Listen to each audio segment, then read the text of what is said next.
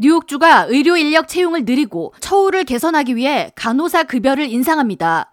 캐티 오컬 뉴욕 주지사는 성명을 통해 뉴욕 주립대학교를 포함한 주 정신건강학과, 발달장애인 사무실 등 15개 주 정부기관에서 근무하는 6,500여 명의 간호사들을 대상으로 평균 4.5%의 급여를 인상한다고 밝혔습니다.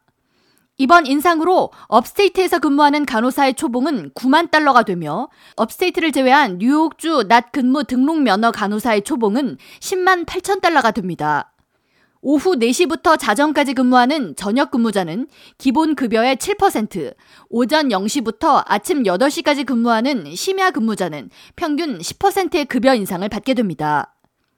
한편 미 노동통계청이 지난해 발표한 자료에 따르면 여러 간호사 직군 중 가장 높은 급여를 받는 간호사는 마취과 전문 간호사로 평균 연봉이 18만 1,040달러며 시간당 87달러를 받는 것으로 조사됐습니다.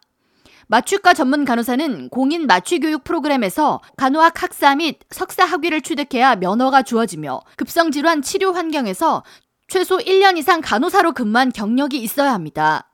평균 급여 2위는 전문 간호사, nurse practitioner로 평균 연봉이 11만 1,840달러이며 이들은 병을 진단하고 치료화하는 방법에 대해 추가 교육과 훈련을 받아 주정부에서 자격증을 받게 되며 전미 간호단체에 의해 인증을 받습니다.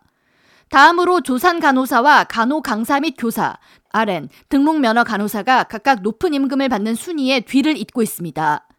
가장 연봉이 낮은 간호사는 간호조무사로 평균 연봉이 3만 720달러에 그쳤는데 이들은 별도의 학위 소지가 필요하지 않으며 등록 면허 간호사 감독 하에 환자 목욕 및 약물 투여 등 기타 건강 관련 서비스 업무를 시행할 수 있습니다.